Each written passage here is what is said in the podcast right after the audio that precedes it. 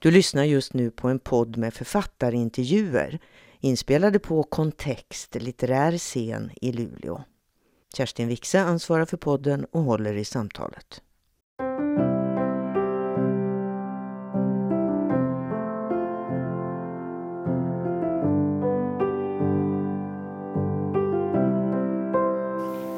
Välkommen till, eh, till Kontext. Tack, och tack så mycket för inbjudan. Det är mycket hedrande har jag förstått, eller jag vet, att vara här. Och tack för att ni har kommit. Vad roligt att så många är här. I söndags så var det Förintelsens eh, minnesdag. Det var alltså 27 januari 45 som eh, lägerportarna slogs upp. Auschwitz ligger i Polen. Vi ska prata en del om Polen ikväll. När du växte upp i Polen, vad betydde Auschwitz-Birkenau för dig då? Till att börja med så betydde det ingenting eftersom det hette då Oświęcim, som är det polska namnet på den här lilla staden. Och eh, Auschwitz kom det att heta först på slutet av 70-talet. Men Oświęcim betydde för mig ett koncentrationsläger. Ett av många, där väldigt många polacker, om jag nu ska komma ihåg vad jag fick veta, blev mördade av tyskar eller av nazister. Polacker? Ja, polacker, ungrare, eh, fransmän, belgare, norrmän, eh, tyskar inte minst. Så heter det. Och några judar också. Mm. Möjligen, fick man höra. Du är idag, det vet ju ni som är här, du är en välkänd och läst journalist. Du skriver stora artikelserier, du har skrivit i, i, Dagens Nyheter. Det har handlat om skogen, det har handlat om sjukvården, det har handlat om arbetskraftsinvandring, tvångssteriliseringar och så vidare. Och böcker, det har du skrivit förut. Men nu har du skrivit en bok som heter Huset med de två tornen. Och den är ju mycket speciell i din utgivning för den handlar, den handlar ju om dig och därmed också om dina föräldrar. Alltså hur länge har du arbetat med den här boken? Fem år kanske. Räcker det? Ja, alltså jag har aldrig, I många år så har jag inte haft en tanke på att skriva något sådant. Varför inte? Jag, jag tyckte att skriva om sig själv det skulle verka lite narcissistiskt. Mm. Eh, jag tyckte att jag kunde få utlopp för min narcissism genom att formulera mig om andra ämnen. Och sen tyckte jag inte att det var särskilt intressant heller, jag alltså. Så att det, den, den här idén, och när jag började skriva så var det en helt annan bok. Det var inte alls den här för fem, sex år sedan. Och sen blir, hände det saker på vägen och så blev det detta då. Men arbetsmetoden och att anledningen till att det blev den här boken tänker jag är lite grann att du har ju använt samma arbetsmetod kan jag se som när du arbetar som journalist. Du har grävt i arkiven, du har sökt upp människor, du har läst på, du har läst historia. Du har liksom jobbat dig ner lager för lager. Vad är det som skiljer sig från en annan text? Är det det här att ditt eget minne var tvungen att bli inblandad också i den här berättelsen? Eh, ja, men jag tror att den största skillnaden består i att den här boken är bättre än allt annat som jag har skrivit. Därför att den är ärligare. Och den här ärligheten kom av att menar, om man skriver om landstinget så kan man vara hur oförstående som helst för deras bevekelsegrunder. Man kan bara säga att, att det är en ovanligt eh, dysfunktionell organisation. Eller överhuvudtaget när man arbetar som reporter så är det så att den kritik man levererar drabbar ju inte mig själv Nej. i regel. Det skulle den göra om jag skrev ett reportage om journalistiken. Men jag har bara skrivit om skogsbolag och landstinget och socialtjänsten och lättkränkta svenskar och sånt. Här var det så att eh, den här boken blev ju väldigt smärtsam eftersom jag blev ju så att säga både anklagare och anklagad i samma veva. Det blir man inte normalt. Mm. Och det var därför det är så svårt att skriva den, men därför så tror jag också att den är uppriktigare på något metafysiskt sätt. Bra att säga så i en kyrkolokal. Ja, eller hur? Ja, men alltså att läsa den här boken, som ju då jag har gjort som ni förstår, alltså det var rätt plågsamt bara att läsa den. Och då hinner man ju tänka att skriva den måste ju ha varit ännu mer plågsamt. Alltså du måste ju närma dig de här smärtpunkterna i ditt liv. Du har ju tagit reda på saker som du egentligen inte ville veta kanske. Som du inte visste om i alla fall när du började arbeta med den här texten. Nej, det är sant.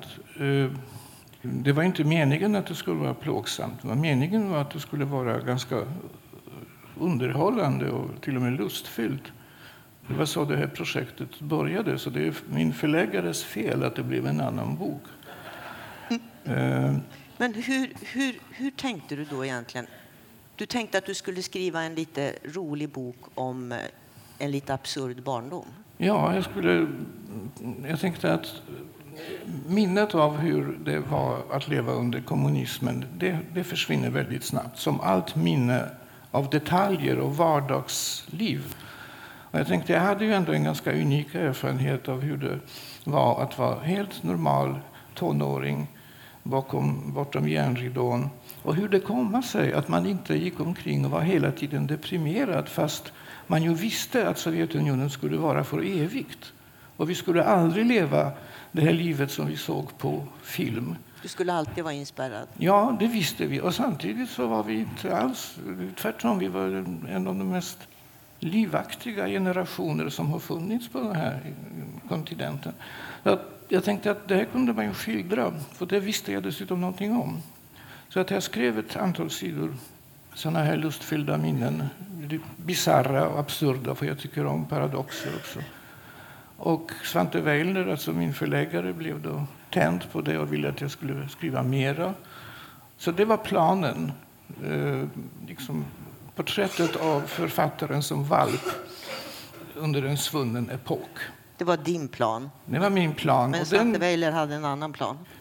Svante Weiler visste någonting om mig som jag inte riktigt visste. så att han han drog iväg med mig på... Eh, I efterhand så sa han att det är så den manliga psykoanalysen går till.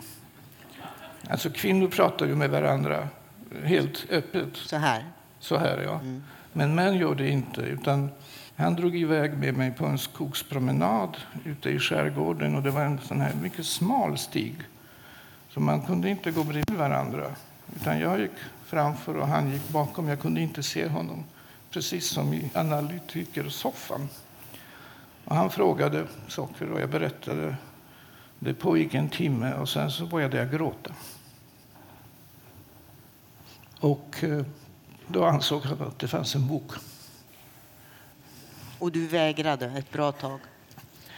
Ja, jag, jag förstod att han, att han, var något, han var någonting på spåren, men jag hade ingen lust eh, egentligen. Eh, och sen så sa han att eh, om du inte gör det här nu så kommer du aldrig göra det. Nej. En mycket bra förläggare den här Svante Weiler. Och så bestämde jag mig, jag har ju svag karaktär och liksom ger upp saker. Och så här nyårslöften är ingenting för mig. Men den här gången tänkte jag att det ska bli av det för att jag måste skriva det för min dotter. Som ju inte talar polska, utan ja, lite rudimentärt. För att med mig kommer hela den här historien försvinna. Och hon kommer aldrig få veta särskilt mycket om sin mormor eller sin, sina farföräldrar och så. Så att jag gjorde det för henne. Och då, då, då blev jag motiverad. Mm. Och då landar du i en text som, där det finns en sentens som följer genom hela texten och det är din egen förundran över att du alls lever. Det är liksom där du hamnar. För att din mamma och din pappas eh, öden är så... Det är så osannolikt, eh, hela historien. Men vi ska prata mer om det. Vi får börja från början, tror jag. Huset med de två tornen, vad är det för ett hus?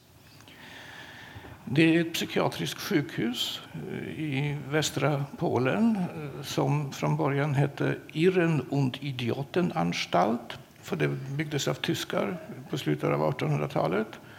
Och 1926 så blev min far chef för det. Och det var han eh, fram till kriget. Sen hamnade han i fångläger, men efter kriget kom han tillbaks. Och där föddes jag, i det här huset. Eller inte i det huset, men jag växte upp där de första fem åren mm. i en sjukhuspark omgiven av människor som talade med sig själva. Och det var mycket fint. Du kommer inte ihåg så mycket, men du beskriver det du kommer ihåg som, som harmoniskt. Ja, alltså, jag har inga traumatiska, eller jag tror inte det. Jag har inga traumatiska minnen från min barndom. Sen långt senare så förstod jag att den var lite egendomlig eftersom de flesta barn har starka minnen av sina föräldrar. Men det hade inte jag. Men det störde mig inte. Den här idén om att man skulle liksom ständigt umgås med sina föräldrar tyckte jag väldigt suspekt och lite skrämmande. Men du umgicks heller inte, fanns heller inte några andra barn där? Nej, jag upptäckte Först när jag var fem år så upptäckte jag att, det fanns, att jag inte var ensam i världen. Jag tror att det har påverkat min karaktär och möjligen inte till det bästa. Därför att det fanns ju inga andra barn i, på Hispan. Vi, vi bodde ju på sjukhusområdet. Mm. Möjligen så fanns det något annat läkarbarn. Men jag kan inte minnas att jag lekte med barn. Du, dina föräldrar då, de var båda två psykiatriker och läkare. Det är stor åldersskillnad mellan din far, Oskar, och din mor, Lila. Kallas hon så? Laila? Lila? Nej, alltså, jag upptäckte att hon hette Lila eh, först när jag var 40 år. Eller något sånt. Hon, ja, het, att... hon kallade sig lite olika saker, men hon kallade, när hon var min mamma då så hette hon Elsbeta, det vill säga Elisabet. Och när hon kom till Sverige så bytte hon till Elisabet. Alltså det där med namn, men ska vi ta åldersskillnaden först? Alltså din, din, mor var, din far var... Eh... 30 år äldre. Ja, just det. 30 år äldre. Men det här med namnen då. De hade flera namn, dina föräldrar, och många hemligheter. Det ska vi återkomma till. Oskar, din far, han, han hette egentligen Stanislav. Mm. Hur blev det Oskar? Alltså, jag tror inte att han ville vara Stanislav. Och Oscar ville han vara det för att han förläste sig på Oscar Wilde när han var mycket ung. Och det var väldigt länge sedan han var mycket ung.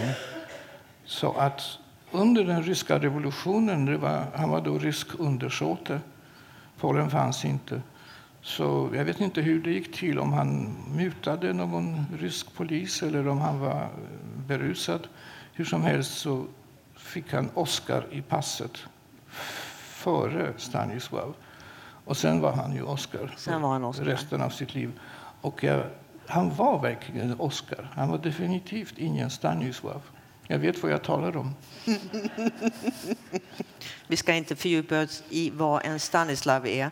Men, men eh, Lila var, hon var ju också då Elzbieta och sen var hon Elisabet. Och för din far var hon Isa. Ja. Och du själv då? För att du, du hade ju ett helt annat efternamn. Eh, ja, men det har jag ju fortfarande. Har du kvar ja, Bilavski också? Ja, fast det är ett sidospår. Alltså jag föddes som Bielavski och jag kom till Sverige som sådan eh, och hette väl så i ett antal år. Men sen när jag började skriva för tidningar och jag skrev ganska mycket från Polen då. Det var ju revolution där 81 och jag förstod att jag skulle inte bli insläppt om de polska myndigheterna läste mina artiklar. Nej. Det var många av våra kollegor faktiskt som blev portade från Polen i ett decennium. Så att jag var tvungen att hitta på en pseudonym. Och först tänkte jag att jag skulle ta steget ut och försvenska mig och kalla mig Bo Ek. Det skulle vara så enkelt att skriva och snabbt. Och så. så jag testade Bo Ek, men det, det kändes inte bra. Så att jag tänkte nej, fan, de, de får lära sig uttala det här. Så att då tog jag Zaremba, för det kändes hemma eftersom det var pappas familjs vapen. Alltså, alla adelssläkter har ett vapen, som ni vet. Men de här vapnen har också ett namn.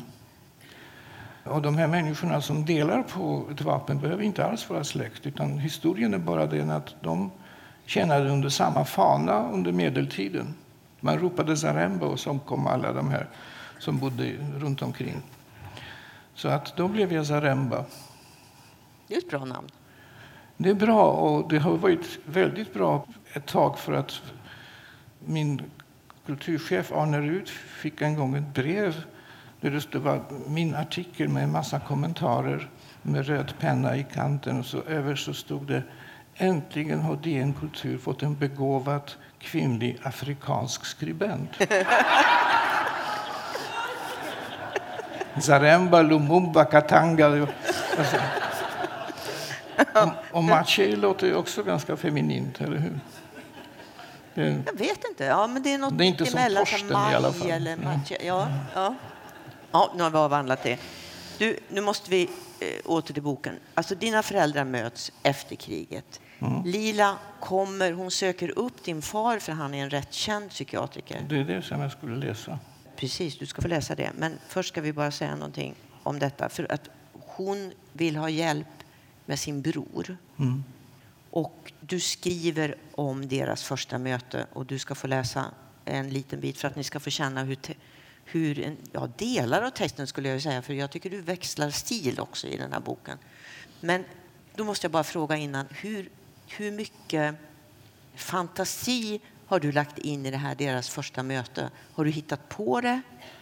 Eller vet du någonting om det här första mötet egentligen? Hon har beskrivit det. Hon har beskrivit det. Mm. Och jag vet hur de här rummen såg ut eftersom jag bodde ju där.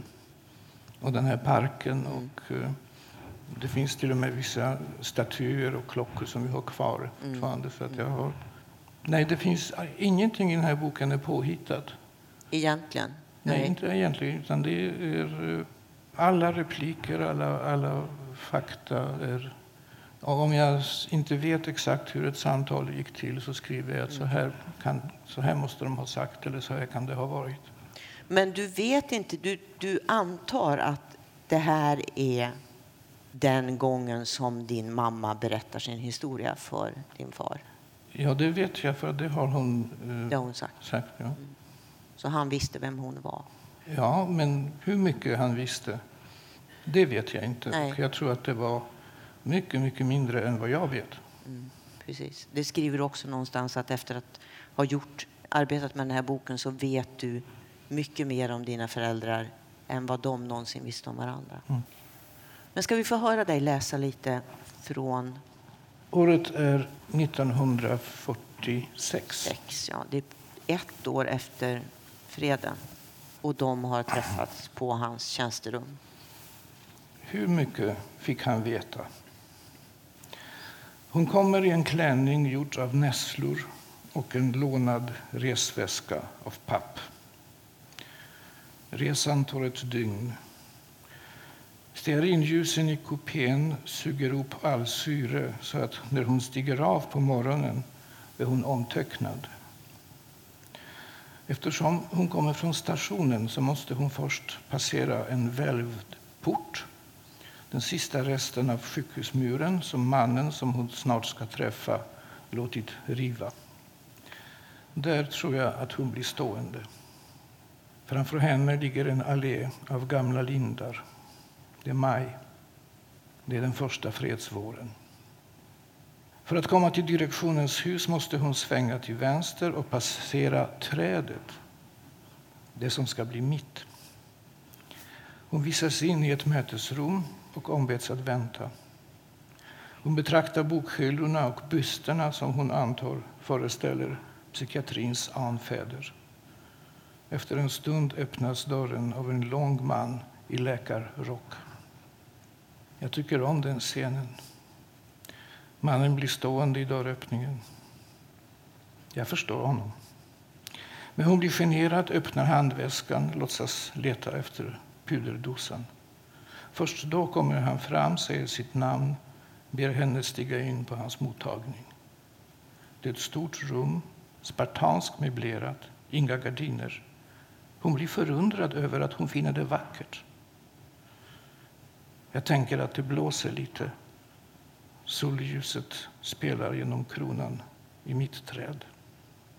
Är det för sig själv hon söker? Nej, det är för brodern.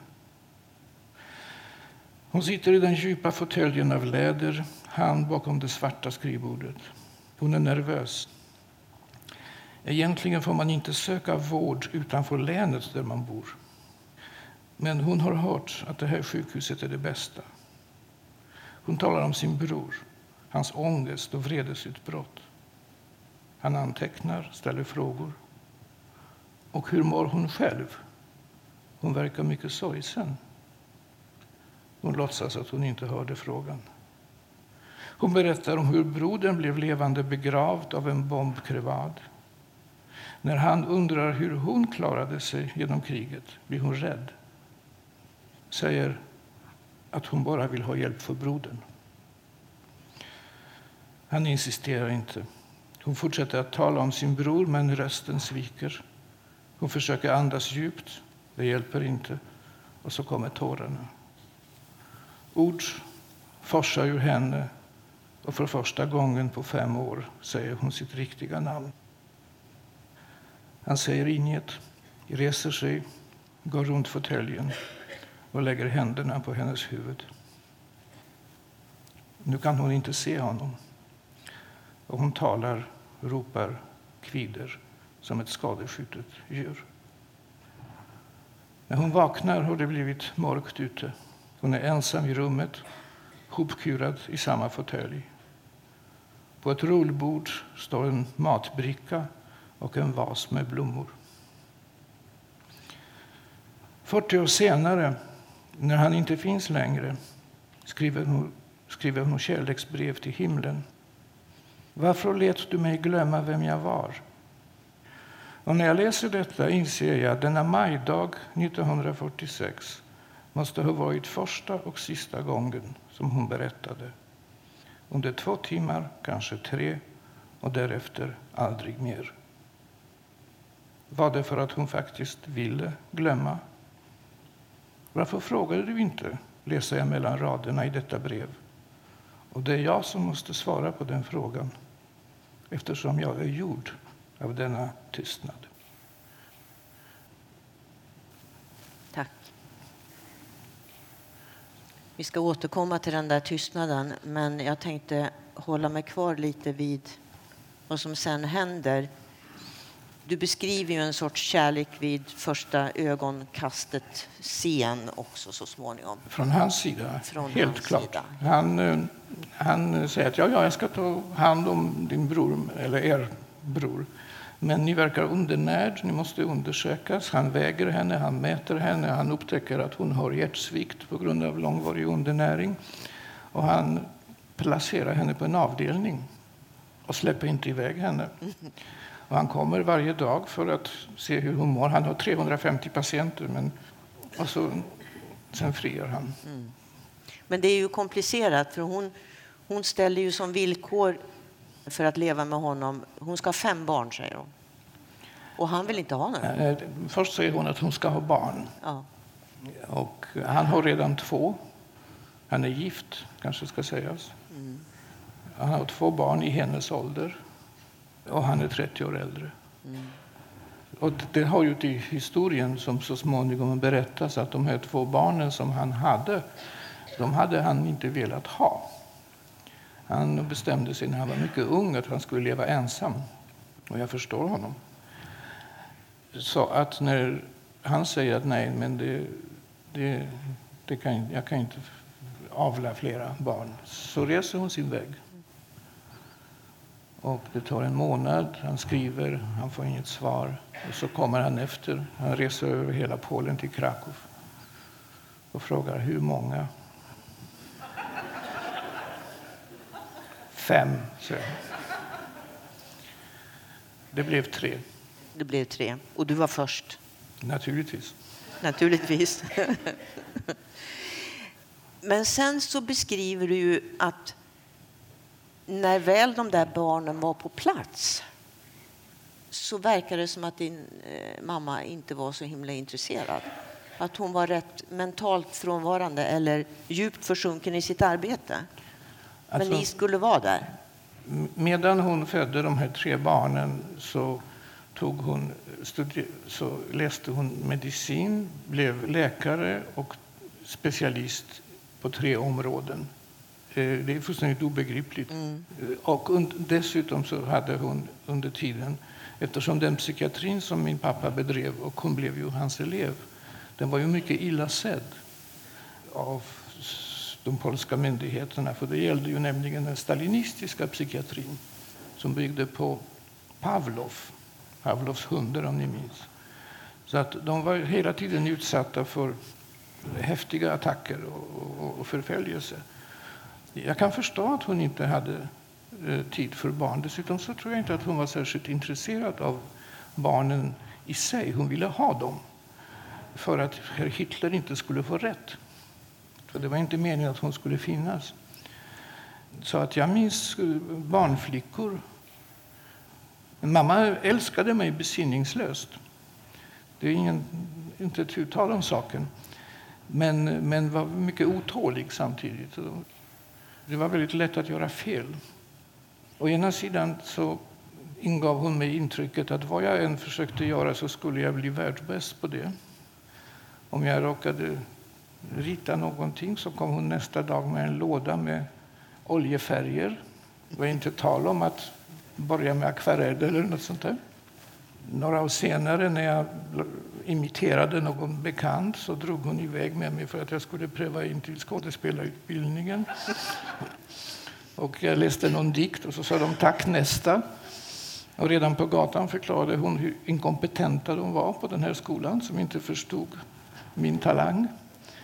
Å ena sidan. Å andra sidan så förstod jag att jag aldrig dög som son för att jag inte älskade henne på rätt sätt. Jag tror inte att jag är ensam om en sån upplevelse. Du hade en högpresterande mor kan man säga. Det kan man lugnt säga. Lugnt säga mm. Men du, när du är fem år då ungefär, då flyttar hela familjen från den här fina parken och stora lägenheten och så till en mycket sjabbig lägenhet i ett helt annat område. Och det upptäcker du när du forskar, när du gör, börjar med din bok och gör dina efterforskningar att det hade ju funnits ett sätt att undvika det där. Alltså jag, hittade, jag visste inte att det fanns, men det fanns massor med protokoll från partiets då, eh, verkställande organ på platsen som handlar om hur olämpliga och felaktiga mina föräldrar var och att de riskerade att bli avskedade eh, egentligen redan innan jag föddes. Mm. Och i synnerhet då pappa, för att han var ju felaktig på alla sätt. Han var ju förkrigsofficer, han var sån här förkrigssocialist. Det var ju rätt skynke för kommunisterna. Och sen blev ju mamma också väldigt besvärlig för att hon vägrade Säkerhetspolisen krävde att hon skulle rapportera vad patienterna berättade i terapin. Och, eh, Eh, vilket var ju det normala kravet och hon vägrade. Och, eh, ja, hur vet jag det? Ja, därför att det framgår av de här pappren. Jag har hittat Säkerhetspolisens rapporter. Och, eh, och de kommer inte åt farsan riktigt för att han, tydligen, han har vänner i Warszawa på departementet som tycker att han är en väldigt bra läkare så de skyddar honom. Och då kommer de på att kräva att han ska avskeda sin hustru. Om han inte gör det så får han sparken. Och han vägrar. Och för honom är det, det här var alltså ett sjukhus som han skapade från början. Han började 1926, så det var hans baby.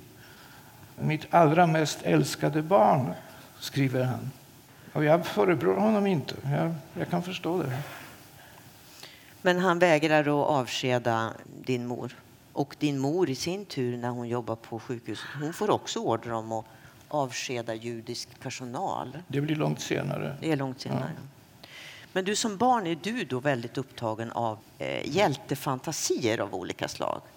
Det är riddare och det är liksom... Eh... Jag är ett helt normalt barn, ja. ja ett helt normalt barn, ja. Men liksom, vad vävde du de där riddarfantasierna kring? Var det din släkt? Alltså, eh, pappa var mycket fäst vid det faktum, alltså Zaremba, att, att han kunde räkna sina förfäder till den senare medeltiden. Och det är nog riktigt. Det var inte så märkvärdigt i Polen för att eh, den polska adeln är ju oerhört talrik. Alltså var tionde polack anser att han, på goda grunder, för det var ju sådan samhällsstruktur där. Men eh, pappa var mycket fäst vid dessa riddartraditioner. Så att alla vi tre, vi är tre bröder, är döpta efter diverse historiska eller litterära pers personager ur den eh, ridderliga historien. Så mitt namn hade då fick tillfälle att besegra Korsriddarorden 1410 i juli, det vet jag. vid slag, slaget vid Tannenberg. Och min andra bror är döpt efter en hemsk bondeslaktare och den tredje efter en, en annan eh, lite rövaraktig men ändå mycket ädel person. Och eh, det var också pappas uppfostringsmetoder. Han, om jag gjorde någonting dumt så kunde mamma skälla mig, ut mig för en slyngel. Och pappa skulle säga att så här skulle en riddare aldrig göra. Mm. Och det var värre. Så att eh, noblesse oblige var hans eh, favorituppfostringsuttryck. Alltså adelskap förpliktigar. Till vad då? Ja, till exempel att bära ut sopor. Så att inte mamma ska behöva göra det. Att eh, diska. Att vara hövlig mot damer. Man skulle hela tiden passa upp på mamma eftersom hon var en dam. Och så. Men också att eh, man, fick ju, man, man, fick ju absolut inte slåss flera mot en. Aldrig sparka på liggande. Och hela det här kodexet som ni känner till som, som engelsmännen kallar för fair play. Så, blev vi uppfostrade. Och eh, det har väl fastnat någonstans, tror jag. Dessutom så var han ju sådan själv. Alltså han hade ett sätt att vara hövlig mot alla man såg att det väckte egendomliga leenden hos människor. Men folk brukade ju hunsa kypare till exempel. Det gör de i Sverige också. Men det gjorde aldrig han. Han var utsökt artig mot dem. Och då fick de någonting drömskt i blicken, för de mindes gamla tider kanske. Du, den här ridderligheten då och ädelheten och så, det, och det hör ju till berättelsen med det som sen händer, det förknippar du också med det polska, med ditt land helt enkelt. Det finns ja, med i fantasin. Ja, men jag anser mig vara den perfekta polacken. Ja, den per, ja men precis. Och du vet ju då, den här tiden, du vet ju fortfarande inte då någonting om din mammas judiska bakgrund. Du känner ju inte till det. Nej, det. Kommer, det kommer senare. När du blir tonåring så flyttar din mamma med dina bröder och med dig till eh, Warszawa. Och din pappa är kvar, Oskar är kvar. Ja, han ville inte flytta. Och sen beskriver du då ett, eh, ja, som du sa förut, ett helt normalt tonårsliv egentligen. Du gör sånt som vi gjorde här. Du är intresserad av kvinnor, du är intresserad av kläder, jeans, du gillar franska filmer och du träffar Rolling Stones. Hur i all världen gick det till?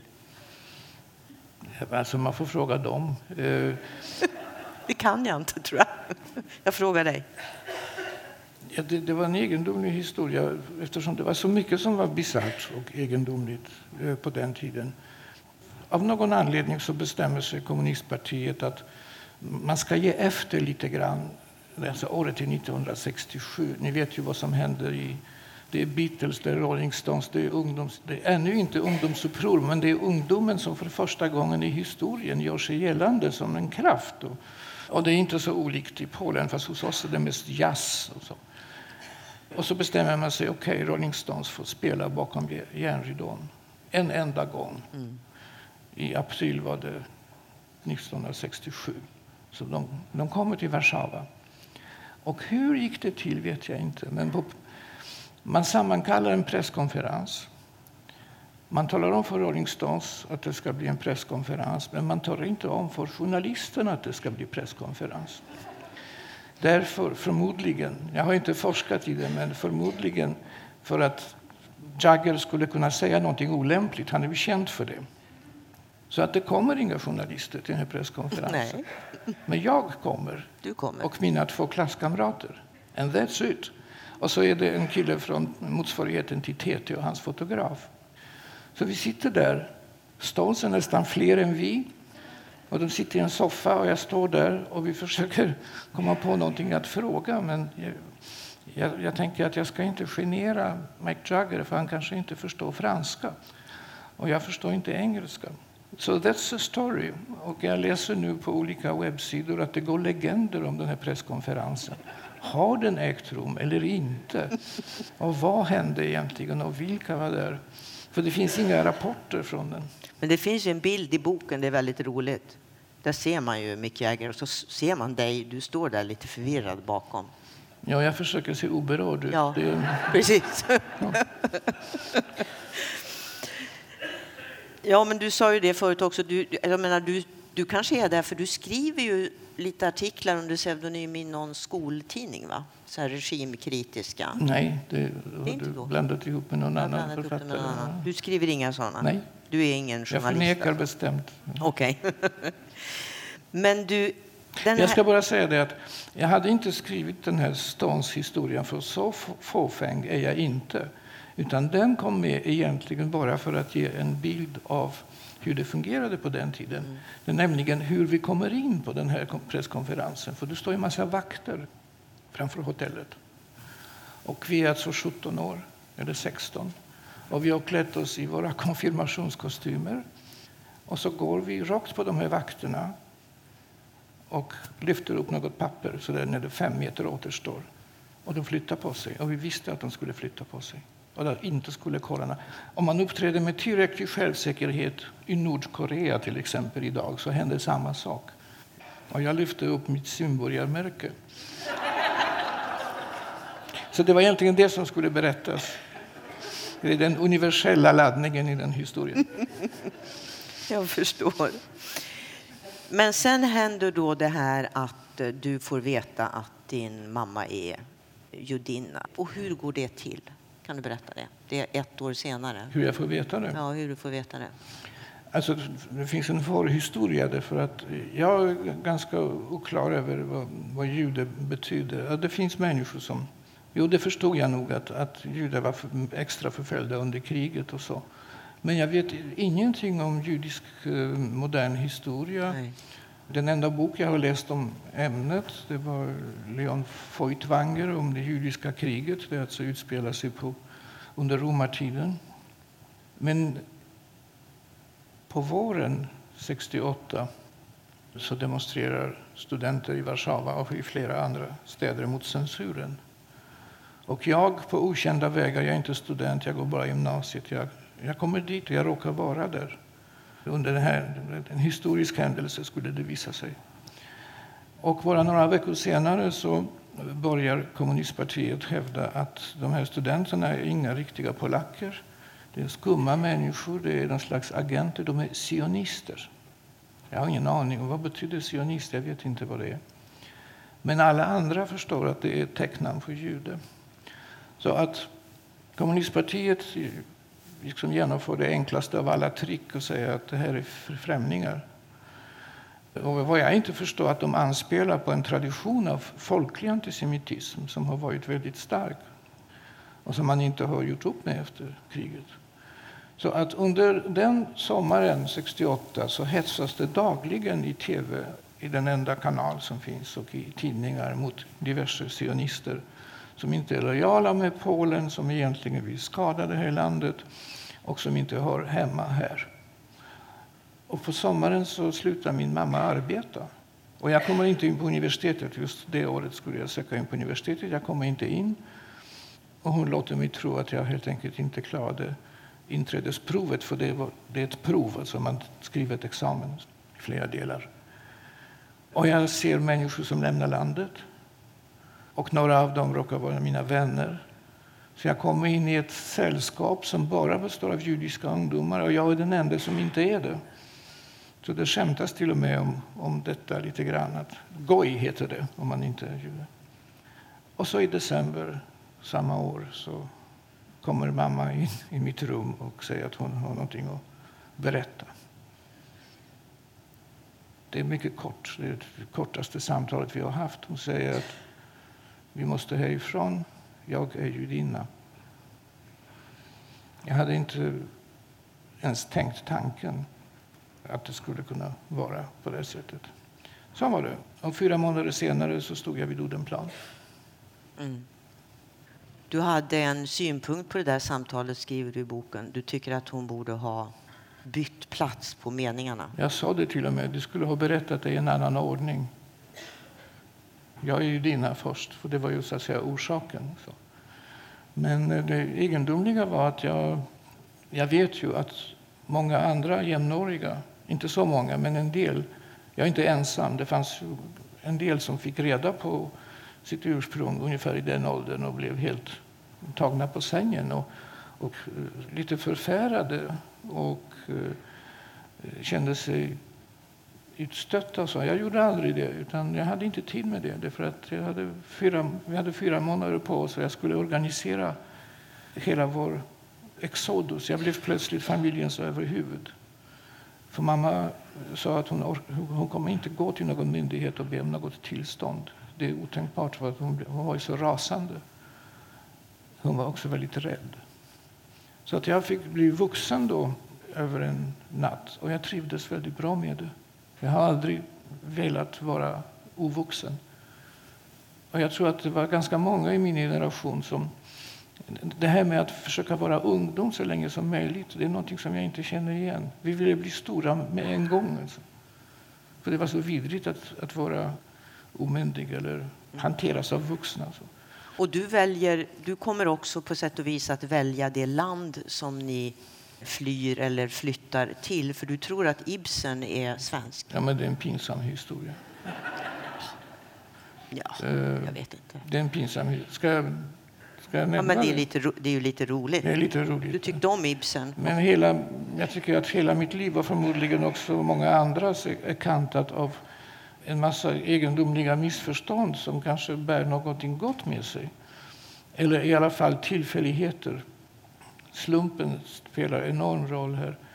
Vi, vi måste lämna landet, vi vet inte vart vi ska. Mamma vill åka till USA och jag säger att det gör jag inte för att USA är vulgärt. Det visste du? Ja, det måste varit pappas inflytande. Alltså han liksom, de har ju inga adliga traditioner där. Om man ser den här masskulturen, nej, nej, nej.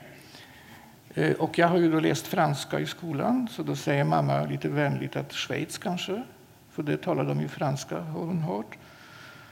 Och jag säger att jag känner inte till några schweiziska författare. Okay.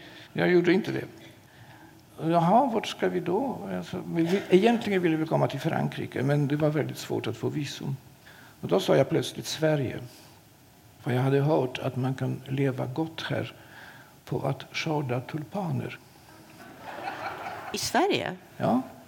Jag, jag hade det. Fråga mig inte. Jag, Nej, jag trodde okay. det. Jaha, säger mamma, så du känner förstås till en massa svenska författare. Ja, säger jag. Henrik Ibsen till exempel.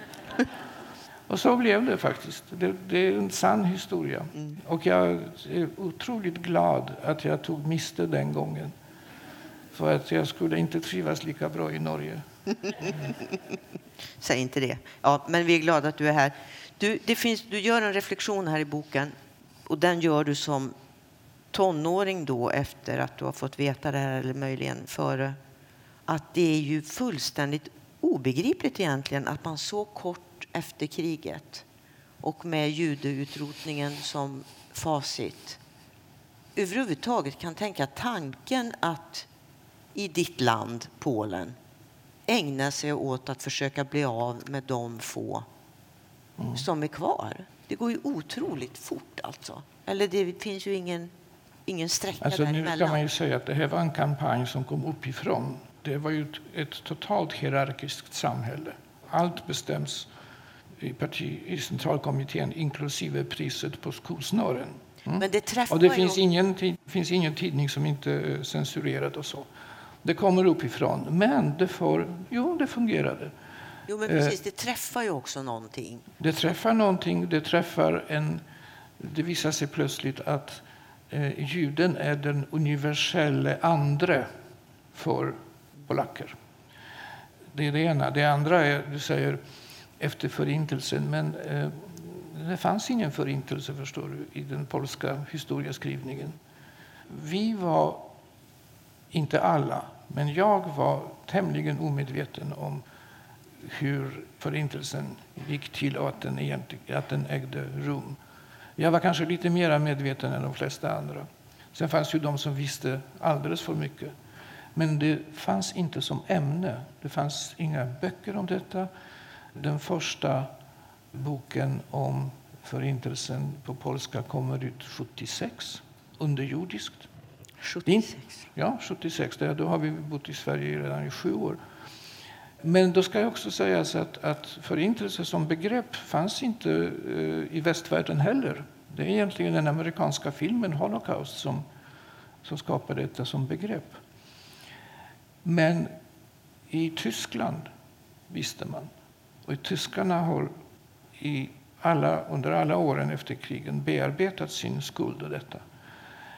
Och det gjorde den stora skillnaden mellan Polen och Tyskland. Att kommunismen gjorde att man inte gjorde upp med någonting som man skulle behöva göra det.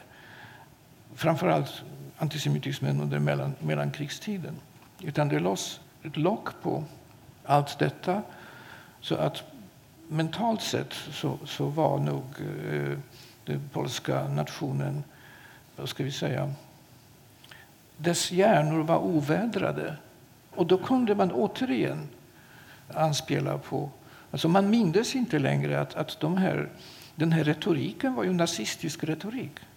Eftersom man aldrig har diskuterat vad nazistisk retorik gick ut på. Vi förstod inte heller hur fascismen uppbyggt. Vad är det för tankefigurer? Vad är det för idéer? Utan det var bara liksom barbariska tyskar som kom hit och mördade människor. Ungefär så, va? eftersom de är tyskar. Så och, dessutom, och, de, och dessutom hörde du då, då till historieskrivningen att polackerna själva var ju inte alls inblandade i det här. Utan det var ju andra som hade... Nej, vi var ju, vi var ju bara offer. Ja. Vi var offer. Och det är klart att det förekom några skumraskfigurer som utpressade judar eller så, eller angivare. Men det var liksom på marginalen och det finns i alla samhällen. Det var, det var den bärande berättelsen som jag också trodde på, eh, liksom att de flesta på ett eller annat sätt försökte göra motstånd mot eh, tyskarna, vilket naturligtvis inte var sant. Utan, och det var inte för att det skulle vara något fel på polacker, utan under sådan terror så kommer man i varje samhälle få det här fenomenet att 90 procent gör ingenting, för de är rädda. 3 procent samarbetar med, med, med, med terrorn och 2 procent gör motstånd. Det är, det är bara så. Det är, priset för att gömma ett judiskt barn var döden för gömmaren och hela hans familj. Så man riskerade inte bara sitt eget liv, utan alla de andras också. Din mor visste ju allting om antisemitism. Alltså hon föddes in i ett antisemitiskt samhälle. Hon växte upp med en stegrande antisemitism. Du kom inte in på universitetet. Hon, kom, hon fick inte läsa till läkare. Staten hade alla metoder för att se till att man som jude inte egentligen kunde leva i landet. Alltså nu talar vi om Nej, inte, alltså, vi talar om mellankrigstiden. Ja. Det var då hon inte kom in på universitetet. På, och det gällde faktiskt, eh, det kallas numerus nullus. För det ansågs att det fanns för många judiska läkare redan. Mm. Det märkliga med den här mellankrigstiden det var ju att staten hann aldrig införa några rasistiska lagar. Det fanns några få. Utan det var en folklig mobilisering. Det var den här högernationalistiska partifalangen som organiserade demonstrationer, bojkotter, bojkott av judiska butiker, fackföreningar som uteslöt judiska läkare, Mm, advokater, arkitekter och så. Det var en bisarr situation för att det fanns ju alltså judiska parlamentsledamöter de största förlagen, eller de bästa i alla fall, ägdes av, av gamla judiska förläggare. Några av Polens främsta författare var av judisk börd. Men saken var den att de själva ansåg sig vara polacker, precis som jag. Deras modersmål var polska, de kunde inget annat språk. Men eh, som en blandning av religiös och rasistisk antisemitism så var de ändå liksom de andra. Och jag skriver någonstans att den här antisemitismen är för mig den är inte helt trovärdig. Alltså jag har lite svårt att tro att folk skulle verkligen inbilla sig att någon som är precis som han själv, har gått i samma skola, läst samma böcker, föds i samma stad, skulle vara en fiende därför att den här personen har judiska gener. Utan jag ser den här antisemitismen som politiskt uppskruvad, som en manipulation. Alltså.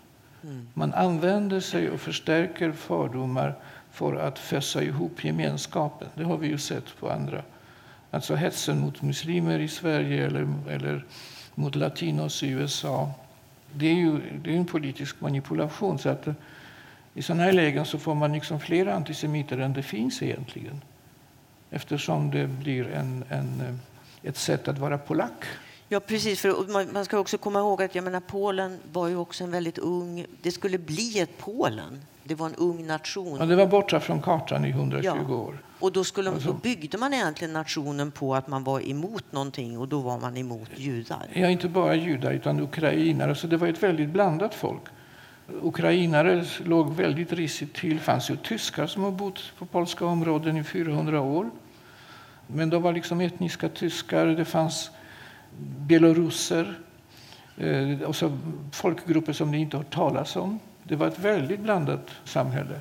Och nu ska man plötsligt uppfinna den äkta polacken. Mm. Jag menar, har man ett land utan naturliga gränser som dessutom har haft Osmanska riket, Tyskland och Ryssland som grannar och som har varit i krig under praktiskt taget hela sin historia, då finns det inga äkta polacker, det kan jag lova.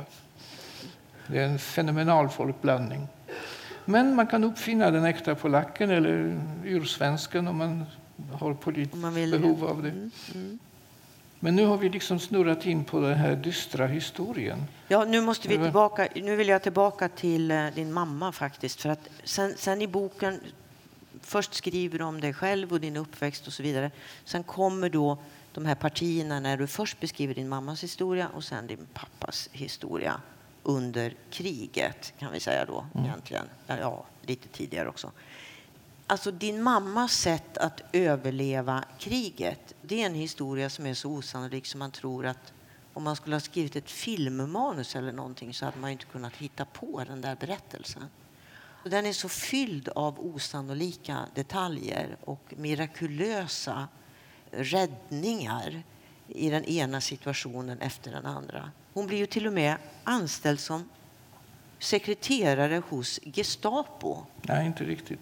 Ja, men, men hon, ett tyskt företag. Ja, på tyst, ja, och till och med där så hittar hon någon som hjälper henne att fly vidare. Hon flyr vidare och flyr vidare och hon lyckas ta sig ur gettot. Hon, ja, men det är helt osannolikt. Men, men av Polens judar överlevde lite mer än en promille. En promille. Då, då måste det vara osannolikt. Ja, det är mer än osannolikt. Eh, hon, eh, jag hittade en lista med 36 namn efter hennes död. Och det var 36 personer som har eh, hjälpt henne under kriget. Samtliga riskerade sitt liv. Sex tyskar, några ukrainare, polacker, poliser. Jag kan säga att jag, jag, jag har en viss tacksamhetsskuld. Och, och det var ju väldigt mycket tur. Men det, det, finns flera sådana historier. Alltså de som har överlevt ska nästan alla berätta vad du säger liksom osannolika berättelser. Sen var, var, det ju väldigt speciellt i hennes fall för att den polska motståndsrörelsen bestämmer sig, bestämmer sig för att lyfta ut min mamma och hennes mor ur gettot. Mm. Och det vet, jag känner inte till särskilt många sådana historier. Och det innebär att de organiserar inte bara flykten utan också att hon ska kunna gömma sig i Warszawa. Vilket är oerhört dyrt. För att hon kan ju till början inte arbeta. Man måste fixa falska papper och man måste fixa adresser och de flyttar hela tiden. Nu tänker jag att var och en som tar emot dem riskerar ju livet för sig själv och sin familj. Och de flyttar mellan 20 olika adresser. Och till slut så bestämmer sig mamma att hon står inte ut med deras rädsla som gömmer henne. Så hon bestämmer sig för att hon ska hyra en våning på egen hand. Det är för att hon blir smittad av den här rädslan. Och då låtsas den här mannen som hyser henne att han inte vet vem hon är. Och hon låtsas att hon inte förstår att han förstår. Det är mycket vackert. Mm, det är mycket vackert. Hon har ju då sin mamma med sig också hela tiden. Ja, min Hon mormor. ensam. Mm. Din mormor. Som var sträng och mycket religiös. Hon blev det. Hon var nog redan före kriget tror jag att hon kände, var förälskad i Jesus. Och under kriget så konverterade hon. Och det hade hon ingen glädje av. För att eh, för tyskar så var de judar oavsett om de var döpta eller inte. Men, mamma, men mormor behövde det. Och sen bidrog hon till en ganska traumatisk sexualuppfostran eh, när jag var liten. Eftersom för henne var det allt väldigt smutsigt och hemskt med nakenhet och, Mm. och sådant. Men, eh, men jag tror att eh, ensam så skulle mamma aldrig klara sig. Alltså de två var väldigt starka tillsammans. Mm. Att du, vet, du kan så mycket detaljer om din mors liv. Du beskriver att vid ett tillfälle så spelades det in eh, 100 timmar intervju. Var det så? 100 timmar med din mamma. När hon berättar, men hon berättar inte för dig. Nej, vi hade en ganska, eh, inte ganska, vi hade en dålig relation, min mamma och jag. Hon, hon, eh, eh det var väldigt lätt, lätt hänt att jag gjorde fel.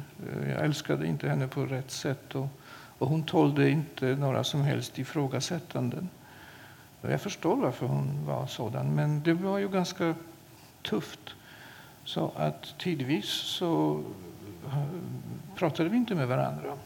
Men hon fick väldigt bra relation till min hustru och började berätta sin historia för henne. Agneta Pleijel som ju har suttit på den här scenen några gånger. Och de höll på i ett år, träffades tror jag, en gång i veckan. Och eh, det blev ett hundratal bandspelarband. Och sedan när eh, mamma förstod att det blir ingen bok, i alla fall inte nu, för att Agneta sa att jag måste studera historien mera, jag måste liksom skaffa mig en egen blick på den här historien. Då förstörde mamma de här banden. Och hon gjorde det inte på ett sånt där våldsamt sätt som man bränner eller kastar. Hon stoppade in dem i bandspelaren en och en och tryckte på record. Så det tog henne lika lång tid att förstöra dem som det tog att tala in. Men du, fick du lyssna på de där? Lyssnade du på banden innan hon förstörde dem? Eh, nej, men eh, ibland så slarvade hon med den här knappen. Och eh, dessutom så fanns det anteckningar. Och dessutom så mot slutet av sitt liv så skrev hon ner en mera, kan man säga, kanske mindre, lite mera friserad berättelse. Men tillräckligt för att jag skulle kunna få trådar att dra i. Och, och fick på det sättet veta ganska mycket ändå om hur hon haft det både under kriget men också före. Och eh, ovanpå det så lyckades jag hitta till min häpnad en del, mycket dokument som handlade om hennes far. Vilket ju var väldigt viktigt för mig för att förstå min mamma eftersom hon tyckte så illa om sin pappa. Jag tror inte vi hinner berätta den historien. Ni får läsa om den i boken. Alltså, tiden går väldigt fort här. Jag har så många frågor kvar egentligen. Vi måste säga någonting om din pappa också. Jag ska Oscar. fatta mig kortare i Eh, fortsättningen. nej, det är inte det. Utan det är bara det att det, den är väldigt rik, den här boken. Men eh, som sagt, den, eh, den finns. Ni kommer att läsa den, tror jag. Din fars historia, att han överlevde kriget, är ju häpnadsväckande på ett helt annat sätt. Om vi tar den korta versionen, han, han är ju då krigsveteran, han har varit med i många krig innan det här kriget kommer. Han Det- officer. Det är hans fjärde krig. Är hans fjärde han, krig. Han började som tsarrysk militärläkare under första världskriget. Det här är det fjärde och eh, han blir mobiliserad. Han är ju läkare, då är han automatisk officer. Och efter två veckor blir han sårad och hamnar i någonting som kallas för offlag. Jag tror inte ni har hört talas om det, för att det är en tämligen okänd del av andra världskrigets historia. Det här var ett undantag från det nazistiska barbariet. Wehrmacht, det vill säga inte SS och SA, utan den gamla armén, fortsatte att respektera krigsseder. Genèvekonventionen och hur man, hur man behandlar krigsfångar. Så mitt i nazistaten så fanns det 40 läger för fångna officerare. Där satt polacker, fransmän, nedskjutna eh, brittiska och amerikanska flygare. Och I dessa läger så gällde samma regler som om ni har sett den här filmen Den stora illusionen av Renoir. La Grande Illusion. Det är ett, ett, ett militärläger under första världskriget. Det vill säga att eh, dessa officerare behandlas som egna soldater. Det var ju tråkigt att de förlorade kriget, men nu sitter de i våra läger. De har betalt för varje dag som de är fångna. Samma lön som tyska soldater, minus fronttillägg. Det strängaste straffet för flyktförsök är tre veckors arrest. Kommendanten i min pappas läger, Joakim von Löbecke, när de kommer till det här lägret så samlar han alla och så säger han Meine Herren, jag beklagar att ni förlorade det här kriget. Nu är ni här. Ni som har fått behålla alla vapen som erkänsla för tapperhet får behålla dem, men ni måste deponera dem under tiden ni är här. Och ni har rätt att fly, eller försöka, och vi ska försöka hindra det. Och han höll den här stilen under hela tiden. Jag har hittat ganska mycket om denna Löbecke. Och så här var det. Alltså, de arbetade inte, de åt ganska bra så småningom därför att eh, hela tiden så flöt det in paket, inte minst från Sverige, från Röda Korset och från IMSA, IMCA. Det förekom ingen misshandel i de här lägren. Däremot så respekterade man inte alltid eh, regeln att den som har lägre grad ska salutera den som har högre grad. Men det förekom alltså att vakterna saluterade sina fångar eftersom den, vakten var korpral och den andra var överste. Så. Några dog och ganska många, alla de, eh, ungefär 7-8 procent av de polska officerarna var av judisk börd. Och nästan alla överlevde i offlag, men utanför fanns det nästan inte en chans. Där sitter alltså min far och när han kommer ut så tillhör han en promille av den polska befolkningen som inte har varit med om andra världskriget. Han har inte sett någonting av det som alla andra har sett. Och i synnerhet av det som min mamma har sett. Han är i någon mening oskuldsfull. Han är oberörd av det här. Han har bara sett civiliserade tyskar. Och, och, jag tror att det var ju det som var så oerhört tilldragande hos honom när min mamma träffade honom. Att han var en person som hon inte kunde smitta med sin rädsla. Alla andra, de som fick leva under den tyska ockupationen, de, de, de blev ju demoraliserade. Om man tvingas att maktlöst bevittna vidrigheter och inte kan göra någonting det vill säga man kan det, men då dör man själv. Då blir man ju demoraliserad. Men de slapp det. 18 000 officerare, just de, just militärer, blev, det är liksom en av historiens värsta paradoxer, blev förskonade från det här. Så han kommer från det här lägret, ganska välmående. Han saknar bara en tand. Han har under tiden tagit styrmansexamen, skrivit en essä, eh, hållit många kurser Spelat teater? Spelat teater, spelat bridge, anordnat världshistoriens mest egendomliga olympiska spel, för de höll nämligen OS 1944. Pågick i två veckor. Segertiden på 100 meter var 12,4. Eh, Det var inte så illa. Under tiden så blev hans syster mördad i Auschwitz för att hon, var, hon blev politisk fånge där, inte för att hon var judinna. Och hans patienter psykiatriska patienter. Samtliga blev mördade. Han kommer tillbaka till sitt sjukhus och det är tomt. Han förstår ju vad som har hänt, men han har inte som behövt andas den luften. Du skriver att, nu är vi tillbaka, kommer ni ihåg första mötet mellan Oskar och Lila?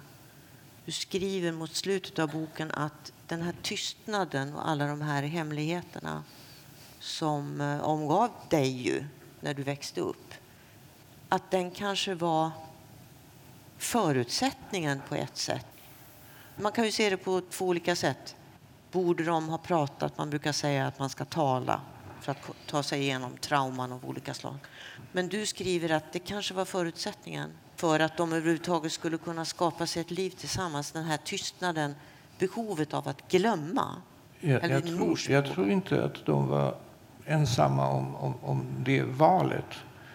Jag är nästan säker på att, att som jag skriver där, att, att den första dagen de möts så berättar hon om hur hon överlevde kriget. Men att de inte pratar om det sen. Och jag tror inte heller att pappa berättar om sin tid i Offlag. Jag skulle inte göra det om jag vore i hans ställe. Därför att varje minne därifrån måste framkalla liksom den här paradoxala skamkänslan. Han var ju på ett sanatorium. Så att jag tror att de bestämmer sig för att leva i nuet. Och jag tror att om jag vore kvinna så skulle jag inte heller berätta för min man vad jag har varit med om. För det här är bilder som man sen inte kan bli fri från. Och jag tror att, att glömskan var, inte bara för dem, utan för de flesta, någonting väldigt eftersträvansvärt då. Först 20-30 år senare så börjar man tala om behovet av minnas och terapi och så. Men eh, jag tror inte att de hade... Jag, jag, förstår, jag förstår varför det blev så. Sen är det egendomligt att den här tystnaden har ändå någon slags ton som gör att aningen om det som man aldrig talar om flyter in i barnen. Jag kan inte förklara det. Vad heter det där som svamparna har under jorden? Mycel. Ja, något sånt finns i familjer också. Så att när den här nyheten om mamma, att mamma är judinna briserar så är jag på ett egendomligt sätt inte särskilt förvånad. Fast jag, borde, jag är väldigt förvånad. Men det är som om jag, jag visste någonting som jag inte visste. Jag, förstår, jag kan inte uttrycka det. Och, och jag förstår på något sätt mycket bättre mig själv och mina egendomliga livsval och var, varför vissa saker retar mig så oerhört att jag måste sätta igång en lång jävla art, förlåt mig, artikelserie. Varför just de sakerna? Mm. Det, har ju, det har ett egendomligt samband med den här historien som jag inte kände till. Så att jag, den här boken är ju ett, ett lite perverst sätt att presentera mig själv för mig själv. Men du, min slutliga fråga då, eller min sista fråga har arbetet med den här boken har den, eh, har den förändrat dig? Är det så att det här museet har blivit tavla? Att du har fått, nu kan du titta på det som alltså jag, tro, förut. Ja, men jag trodde att jag skulle något sätt få, få, få, få ur någonting traumatiskt ur systemet. Men jag fick det inte. Du märker att jag kan inte riktigt läsa det här. Utan... Så att vad som hände var att istället för att bli så där trauma, eh, terapeutiskt befriad Katarsis. Eh, katarsis va? så blev jag väldigt sorgsen över att, att de har haft ett sånt gräsligt liv. Mm. Alltså min pappa hade 12 år av 83 där han var lycklig. Där han liksom gjorde precis vad han ville. Han skapade detta sjukhus. Han reformerade psykiatrin. Han släppte ut dårarna ur eh, cellerna och blev allmänt beundrad. Han åkte omkring i sin stora limousin i Europa och lät franska psykiater förstå att de inte förstod vad de talade om. Och så. 12 år. Och mamma hade 19 år, möjligen de sista fem åren före kriget där hon var vacker och beundrad och lite vild. Och var en pojkflicka. Och sen efter det, det bara elände. Och den där sorgen liksom har, den är större nu än när jag började med den här boken. Alltså, jag vet inte vem jag ska anklaga. Det, det finns tyvärr ingen. Så att... Eh, det var inte riktigt som det var menat, något katarsis. Utan, men jag är väldigt glad att jag gjorde det här för, att, eh, för, för, för min dotters skull. Och framför allt för deras skull. Och för Så. vår skull kan väl jag få tillägga då? Ja, men jag hoppas att de... Alltså jag försöker ju försona dem. De blev ju så väldigt arga, eller ska vi säga bittra på varandra mot slutet eftersom min pappa inte ville lämna Polen och, och hon tyckte att han svek henne. Men jag förstår att det måste, det måste gå på det sättet. Det var ödet. Men det var ett väldigt grymt öde. Mm. Mm. Men jag tackar dig för att du har skrivit den här boken. Det är väldigt stark läsning. Och tack publiken för att ni kom hit. Det kanske är någon som vill ställa en fråga så att vi blir lite lättare stämning på slutet. Nej, nu slutar vi den här ja, fruktansvärda stämningen. Ni får prata med Maciej vid signeringsbordet. Vi brukar skull. säga så. Men tack för att du kom.